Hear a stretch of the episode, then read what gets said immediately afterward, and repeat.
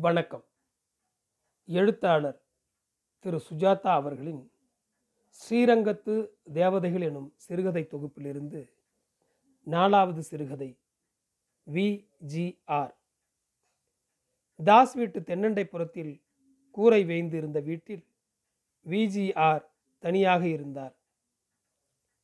VGR என் அப்பா ஹைஸ்கூலில் படித்து கொண்டிருந்த காலத்தில் ரிட்டையர்டான கணக்கு வாத்தியார். சுமார் நூற்று நான்கு வயது இருக்கும் என்று எனக்கு தோன்றியது. முள்ளு முள்ளாக வெள்ளை தாடி மஞ்சள் காப்பு திருமண் ஸ்ரீ சூர்ணமுகமாய் பளிச்சென்று நாமம் பஞ்சகச்சம் அழுக்கு பூநூல். அந்த வயசுக்கு ஆரோக்கியமாகவே இருந்தார். அந்த வீடு அவருக்கு சொந்த வீடு. சின்ன வயசிலேயே மனைவியை இழந்தவர். உறவில் சுவிகாரம் எடுத்திருந்தார் என்று கேள்விப்பட்டேன். அந்த ஆள் மெட்ராஸில் ஏதோ ஒரு பாகத்தில் இருப்பதாகவும் இவரை கூப்பிட கூப்பிட அங்கே போவதில்லை என்றும் சொன்னார்கள். காரணம் விஜிஆருக்கு ஸ்ரீரங்கத்தில் செத்துப்போக வேண்டும் என்று விருப்பம். ரொம்ப பேர் அந்த வகையில் ஸ்ரீரங்கத்துக்கும் வைகுண்டத்துக்கும் குறுக்கு வழி இருப்பதாக நினைத்து கொண்டிருந்தார்கள். விஜிஆரை சாவு லேசில் அணுகுவதாக இல்லை. வீட்டு வாசலில் கயிற்றுக்கட்டில் போட்டுக்கொண்டு மார்கழி மாதம் தவிர மற்ற எல்லா நாள்களில் வாசலில் தான் தூங்குவார். அதிகாலை எழுந்து வீதி பிரதட்சணம் சகசிரநாமம் சொல்லிக்கொண்டே செல்லுவார். கொள்ளிடத்தில் போய் குளிப்பார். சாயங்காலமும் வீதி பிரதட்சணம். தானாகவே சமையல் செய்து கொண்டிருந்தவர் சமீபத்தில் முடியாமல் போய் ஆசாரங்களை கொஞ்சம் தளர்த்திவிட்டு கிருஷ்ணா கபே ராவ் டிஃபன் கேரியரில் கொண்டு வரும் சாப்பாட்டை ஒத்துக்கொண்டார். சாப்பிட்டு விட்டு கழுகு மாதிரி உட்கார்ந்திருப்பார். கண் பார்வை சற்று மந்தம் காது ரொம்ப டப்பாசு. ஏதாவது நிழலாடிற்று என்றால் யாராது என்பார். வேம்பு மாமா யாரு? வேம்பு மாமா இது உறக்க. எச்சுமி பிள்ளையா? ஆமாம் மாமா. உங்கள் அப்பா சௌக்கியமாக இருக்கானா? அப்பா போன கார்த்திகை மாதம் பரம பதிச்சிட்டார் மாமா. ஏதோ சௌக்கியமாக இருந்தால் சரி. உங்கள் அப்பா இருக்கானே கணக்கில் ரொம்ப மக்கு. போய் சொல்லு அவங்ககிட்ட விஜிஆர் சொன்னார்னு ஆஸ்தியாரம் ஒண்டி தான் தெரியும். அல்ஜிப்ரானா பேதி போகிறது ரயில்வேயில் பொன்மலையில் தானே ஹெட்லருக்கா இருக்கான்? அப்பா போயிட்டார் மாமா போன கார்த்திகே வருஷாப்திக்கும் கூட வரப்போகிறது ஏதோ நல்லபடியாக இருந்தால் சரி விசாரிச்சேன்னு சொல்லு. செவிட்டி அழவே நீயே போய் விசாரிச்சுக்கோயேன் என்று வேம்பு முணுமுணுத்து கொண்டே விலகுவான். பாட்டி அடிக்கடி விஜிஆருக்கு கண்ணமுது அல்லது பண்டிகைக்கு மெத்து மெத்து பலகாரமெல்லாம் என் மூலம் டிஃபன் பாக்ஸில் கொடுத்து அனுப்புவாள். சீனிவாசராகவன் சந்தானே நீ? ஆமாம் மாமா. மேத்தமெட்டிக்ஸில் எவ்வளோ வாங்கியிருக்கே? அது வந்து சுமாராக வாங்குவேன் மாமா. வெரி குட் அப்படி தான் இருக்கணும். உங்கள் அப்பா நூற்றுக்கு நூற்றம்பது வாங்குவான். பேப்பரை கிளியர் பண்ணிவிடுவான் எங்கிட்டயே தப்பு கண்டுபிடிச்சான் ஒரு விசை. அப்பாவை ஒரு முறை கேட்டதில் அப்படிலாம் இல்லை. அவர் எனக்கு கிளாஸ் எடுத்ததே கொஞ்சம்தான் என்றார். அவருக்கு எவ்வளோப்பா வயசு இருக்கும்? He must be about ninety என்றார். விஜிஆர் என் கண் முன்னாலேயே கொஞ்சம் கொஞ்சமாக அழிவதை பார்த்தேன். மெல்ல மெல்ல இதில் உள்ள இரக்கமற்ற தன்மை மிகவும் சாமர்த்தியமாக மறைக்கப்பட்டிருந்தது. ஒரு நாளில் அவர் துன்பப்பட்டு படக்கென்று போய்விட்டார் என்றில்லை. சிறுக சிறுக செயலிழந்தார் முதலில் வீதி பிரதட்சணம் நின்று போனது. பின்னர் கொள்ளிடக்கரைக்கு போவது நின்று போனது. அதன் பின் மெல்ல திண்ணையிலேயே உட்கார்ந்திருக்க வாசலில் நிழலாடினால் யாராது இதை கொஞ்சம் நகர்த்தி வச்சுட்டு போயேன். குளிப்பதற்கும் பென்ஷன் பில்லில் கையெழுத்து போடுவதற்கும் சகாயம் தேவையாக இருந்தது. அப்புறம் இடுப்பு வேட்டியை கட்டி விடுவதற்கே ஆள் தேவையாக இருந்தது. நடப்பதை நிறுத்திவிட்டு உட்கார்ந்தார். அதன் பின் ஊர்ந்தார். திண்ணையிலேயே பக்கத்திலேயே பாத்திரத்தை வைத்து கொண்டார். தனக்குள்ளேயே பேசிக்கொள்ளத் தொடங்கினார். ஓரிரு முறை சுவீகாரன் வந்து பார்த்து அவரை மாட்டு வண்டி வைத்து பலவந்தமாக தூக்கி கொண்டு போக எத்தனித்தும் தொடாதே என்னை என்று ஆழிச்சாட்டியமாக தூணை கட்டி கொண்டு விட்டார். என்ன மாமா பண்ணுறது ரொம்ப வற்புறுத்தினா அழறார். இந்த ஊரில் செத்து போகணும்னு ஆசை. செத்து போவதற்காக ஒரு வாரம் காத்திருந்து விட்டு திரும்ப அவன் தன் மனைவி குடும்பம் தொழிலை நோக்கி மெட்ராஸுக்கு புறப்பட்டு போய்விட்டான். ஒரு முறை நான் அவருக்கு டிஃபன் பாக்ஸில் பாட்டி போலி பண்ணியிருந்ததை கொண்டு போய் கொடுத்தேன். மாமா என்று காதருகில் கத்த வேண்டியிருந்தது. திரும்பி பார்க்க ஒரு நிமிஷமானது. போலி பாட்டி உங்களுக்கு பிடிக்குமேன்னு கொடுக்க சொன்னா என்று இறைந்து சொன்னேன். அவ்வளவுதான். கண்களில் பொலபொலவென்று கண்ணீர் பிரவாகமிட்டு முகத்தில் முள்ளுதாடியில் மறைந்து போக அவர் பேசியது ஒரு வார்த்தை புரியவில்லை. நான் சுற்றிலும் பார்த்து திடுக்கிட்டேன். இடுப்பில் வேட்டி நழுவி இருக்க தள்ளாடிய சிங்கம் போல இருந்தார். திண்ணை எங்கும் காய்ந்த மூத்திரம் கோடிட்டிருந்தது. பக்கத்தில் ஒரு பக்கெட் மூடி இருக்க இந்த பக்கம் உலர்ந்த பாத்திரங்கள். சற்று தூரத்தில் ஒரு ஸ்லேட்டு லோனியின் ட்ரிக்னாமெட்ரிக் புத்தகம். நாலாயிர திவ்ய பிரபந்தம். பின்னங்கையால் கண்களை துடைத்து கொண்டு மிக மெல்லிய குரலில் துரைசாமி பையன்தானே? கணக்கு நன்னா போடுறியா? உங்கள் அப்பா கணக்கில் நூற்றுக்கு நூற்று பத்து வாங்குவான் என்று அச்சரம் அச்சரமாக கழற்றி கழற்றி பேசினார். எனக்கு யார் மேலே கோபம் வந்தது. ஒருவேளை ஸ்ரீரங்கத்து பெருமாள் பேரில் இருக்கலாம். அதன் பின் அவர் இரண்டு தினங்களில் இறந்து போய்விட்டார். உட்கார்ந்தபடியே ஸ்லேட்டில் சைன் தீட்டாவும் காஸ் தீட்டாவும் எழுதியிருந்த பிரபந்தத்தில் திறந்த பக்கத்தில் பெரியாழ்வார்.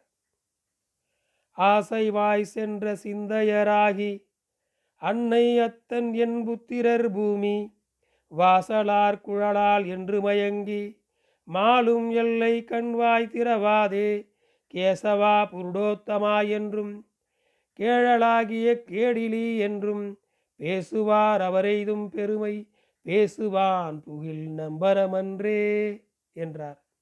விஜிஆர் இறந்ததற்கு பள்ளிக்கூடத்தில் லீவு விட்டார்கள். அவருடைய பழைய மாணவர்கள் பலர் திருவானைக்கோவில் மாம்பழச்சாலை என்று வந்திருந்தார்கள். கோயிலிலிருந்து மாலை கொட்டுமேளம் சின்ன யானை எல்லாம் வந்திருந்தது.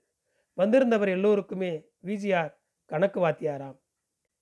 என்னம்மா சொல்லி தருவார்யா என்று சித்திரை வீதி முழுவதும் பேசிக்கொண்டார்கள் அவரை ஜம் ஜம் என்று நீ முந்தி நான் முந்தி என்று தூக்கி கொண்டு திருமங்கை மன்னன் படித்துறையில் எரித்தார்கள்.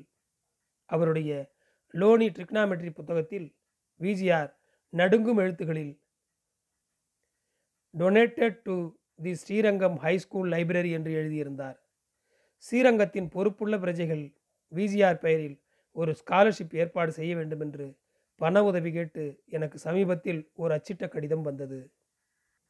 நன்றி. இந்த சிறுகதை தொகுப்பின் ஆறாவது சிறுகதை சின்ன ரா.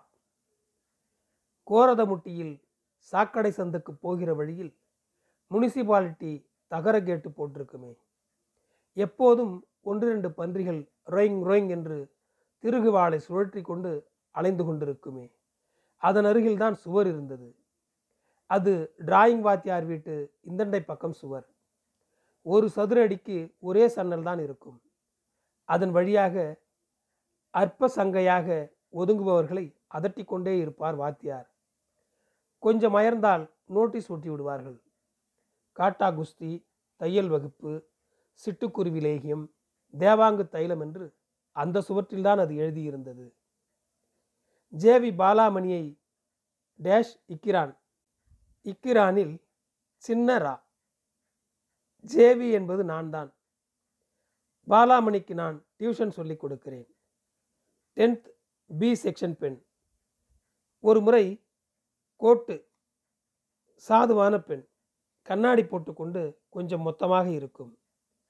இந்த மாதிரி சுவரில் எழுதுபவனை தண்டிக்க இபிகோ ஏதாவது இருக்க வேண்டும்.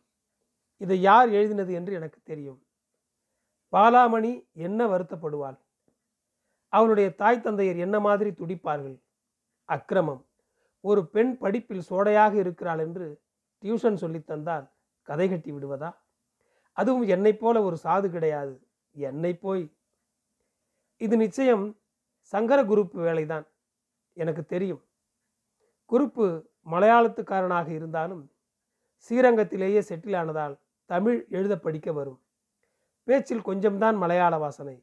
எங்கள் பள்ளியில் வீவிங் மாஸ்டர் குறுப்புக்கு என் மேல் ரொம்ப கோபம். ஒகேஷ்னல் ட்ரைனிங் என்று வீவிங் வைத்திருந்தார்கள். டென்த் எஃப்பில் கலை என்று ஒரு பெண் இருந்தது. அதற்கு நெசவு சொல்லி தருகிறேன் என்று தறி அருகில் வைத்து அதன் ரவிக்கை பட்டனை அவிழ்த்து கொண்டிருப்பதை பார்த்து விட்டேன். என்னை பார்த்ததும் படவா அந்த கெட்ட காரியத்தை நிறுத்தக்கூட இல்லை. சாமிக்கு என்ன வீவிங் கிளாஸில் ஜோலி என்றான். பற்றி கொண்டு வந்தது.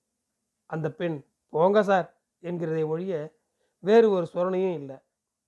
நேராக போய் ஹெட்மாஸ்டரிடம் சொல்லிவிட்டேன். அவர் குரூப்பின் இன்க்ரிமெண்ட்டை வெட்டிவிட்டு அந்த வாரத்திலிருந்து பெண்களுக்கு நெசவு கிடையாது என்று சொல்லிவிட்டார். அதிலிருந்து அவனுக்கு என்மேல் ரொம்ப கோபம். மலையாளத்தில் ரொம்ப திட்டினான். பழிவாங்கத்தான் இப்படி சுவற்றில் எழுதியிருக்கிறான். பாலாமணிக்கு கூட பிறந்த எட்டு பேரில் ஒன்றுதான் தம்பி. மற்றதெல்லாம் குஞ்சும் குலுவானுமாக பெண்கள். அப்பாவுக்கு தாலுகா ஆபீஸில் வேலை. என்ன வேலை தெரியாது. பெண்களுக்கு சரியானபடி சம்பளம் கட்டுவது கிடையாது. பூட்டான் மகாராஷ்டிரா என்று முப்பது நாற்பது லாட்ரி டிக்கெட் வாங்குவார். ஜிஞ்சர் அடிப்பார். கழுதை மண்டபத்தில் காசு வைத்து சீட்டாடுவார். பெண்டாட்டியை அடிப்பார் என்று பாலாமணி சொல்லியிருக்கிறாள். பெண்களை அடி நிமிர்த்து விடுவாராம். பிள்ளை ஒன்றுதான் செல்லம் பேரும் செல்வம். நான் டென்த்து பி கணக்கு எடுத்து கொண்டிருந்த போது பாலாமணி கிழிசலாக பாவாடை போட்டுக்கொண்டு துடை தெரிவதைக் கண்டு வீட்டுக்கு துரத்தி விட்டேன். அழுது கொண்டே போனாள். எனக்கு என்னவோ மாதிரி இருந்தது. வீட்டுக்கு போய் விசாரித்ததில் மாதம் இருபது தேதியானால் சேஃப்டி பின் வாங்கக்கூட காசு கிடையாதாம். எனக்கு பச்சாதாபமாக இருந்தது. சரி இந்த பெண்ணை படிப்பில் தேற்றலாம் என்று இலவசமாக டியூஷன் சொல்லிக் கொடுக்க இசைந்தேன். அவள் ஷெட்யூல் வகுப்பில் சேர மனு போட ஏற்பாடு செய்தேன். ஒரு காட்ஃபாதர் போல அந்த பெண்ணை சுவீகரித்து கொண்டு இலவசமாக பச்சாதாப எண்ணத்தில் டியூஷன் சொல்லிக் கொடுக்க முற்பட்டேன். அந்த பெண் நன்றாக உருப்போடும் கால் வருஷ பரீட்சையில் நான்காவது ரேங்குக்கு கொண்டு வந்து விட்டேன். ரொம்ப சந்தோஷம். ஒரு நல்ல காரியத்தை தொடங்கியதில் திருப்திதான் என்று எண்ணிக்கொண்டிருந்த போது சுவற்றில் இந்த அசிங்கம் சின்னரா முதலில் சங்கர குருப்பின் வீட்டுக்கு போய் அவனை ஜோட்டால் அடிக்க விரும்பினேன். அவன் வீட்டில் இல்லை. கோட்டைக்கு போயிருக்கிறான் என்று அவன் மனைவி முண்டும் ரவிக்கியமாக சொன்னாள். சற்று தயக்கத்துடன் பாலாமணியின் வீட்டுக்கு போனேன். கதிர்வேல் சார் இதெல்லாம் நம்பாதீங்க. ஊரே கொள்ளுன்னு போயிடுச்சு இனி என்ன? என்றார். பாலாமணி திண்ணை ஓரத்தில் சமைந்தவள் போல உட்கார்ந்து கொண்டு விசித்து அழுது கொண்டிருந்தாள். கண்ணம் இரண்டு விரல் பதிந்து சிவப்பாக இருந்தது. என்னங்க? அடிச்சிங்களா? அடிக்காம பின்ன தோலை விரிக்க வேண்டாம். ஏண்டி தொடகாளி முண்டமே? டியூஷன் சொல்லிக்கிற மூஞ்சியை பாரு. இதை பாருங்க இதை பாருங்க. ஒன்றுமே நடக்கலை. இதெல்லாம் அக்கப்போரு சங்கர குருப்புன்னு வீவிங் மாஸ்டர் இருக்கான். அவனுக்கு என்னை கண்டா ஆகாது. புரளி. புரளி இல்லைங்க இது. நான் உங்களை குத்தம் சொல்ல மாட்டேன். இதுதான் ஏதாவது பண்ணியிருக்கோம். பாடப்புஸ்தகத்தை தவிர எல்லாத்தையும் படித்தா பாருங்க ஐயா. எங்கள் சாதியை தெரியாது உங்களுக்கு. தள்ளி வச்சிருவாங்க. ஏற்கனவே புள்ளம்பாடிக்கு சேதி போயிடுச்சு மாமா ஒருத்தன் விவசாயம் பார்த்துக்கிட்டு இருந்தான். அவனுக்கு பேசி வச்சுட்டு வந்திருந்தேன். இனிமேல் அவங்க தலை வச்சு படுக்க மாட்டாங்க.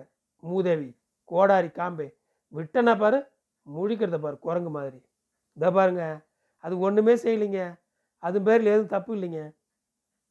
எங்கள் சாதியில் சமையறதுக்கு முந்தைய கல்யாணம் செய்திடணுங்க. இப்போ என்ன தான் செய்வேன்? செத்து ஒழிய எங்கேயாவது. தம்பி உங்களை சொல்லி குத்தமில்லை. ஆனால் வயசுக்கு வந்த பொண்ணுங்களோட பழகுறப்ப கொஞ்சம் உணர்ச்சிகளை கட்டுப்படுத்தியிருக்க வேண்டாமோ? இப்போ இவன் வாழ்க்கையே பாழாயிடுச்சு. என்னங்க? நீங்களும் நம்புகிற மாதிரி பேசுகிறீங்க ஒன்றுமே நடக்கலைங்க. இனிமேல் என்னங்க நடக்கணும்? ஊரே சிரிக்குது. ஒழியன் லால்குடி பேசஞ்சரில் தலையை கூட. நீ இல்லைன்னு யார் எழுதாங்க? அப்படி பேசாதீங்க.